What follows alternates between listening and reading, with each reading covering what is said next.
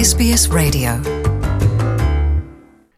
É, Luciana e ouvintes da SBS, a comissão independente criada para investigar abusos sexuais na Igreja Católica Portuguesa já recolheu até agora, desde o começo do ano, 326 testemunhos de vítimas, anunciou esta semana a investigadora Ana Nunes de Almeida, sublinhando que o número de potenciais vítimas pode atingir muitas centenas. Embora o trabalho desta comissão independente não vise a exposição direta de abusadores ou de instituições onde tenham sido cometidos esses abusos sexuais contra crianças, a socióloga, que é também investigadora do Instituto de Ciências Sociais da Universidade de Lisboa, reiterou a importância do conhecimento aprofundado da realidade. Num balanço dos primeiros três meses de trabalho, o antigo Ministro da Justiça, Álvaro Labrinho Lúcio, que integra igualmente a Comissão, precisou que entre os 290 testemunhos validados pelo Ministério Público.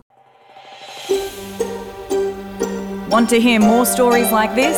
Listen on Apple Podcasts, Google Podcasts, Spotify, or wherever you get your podcasts from.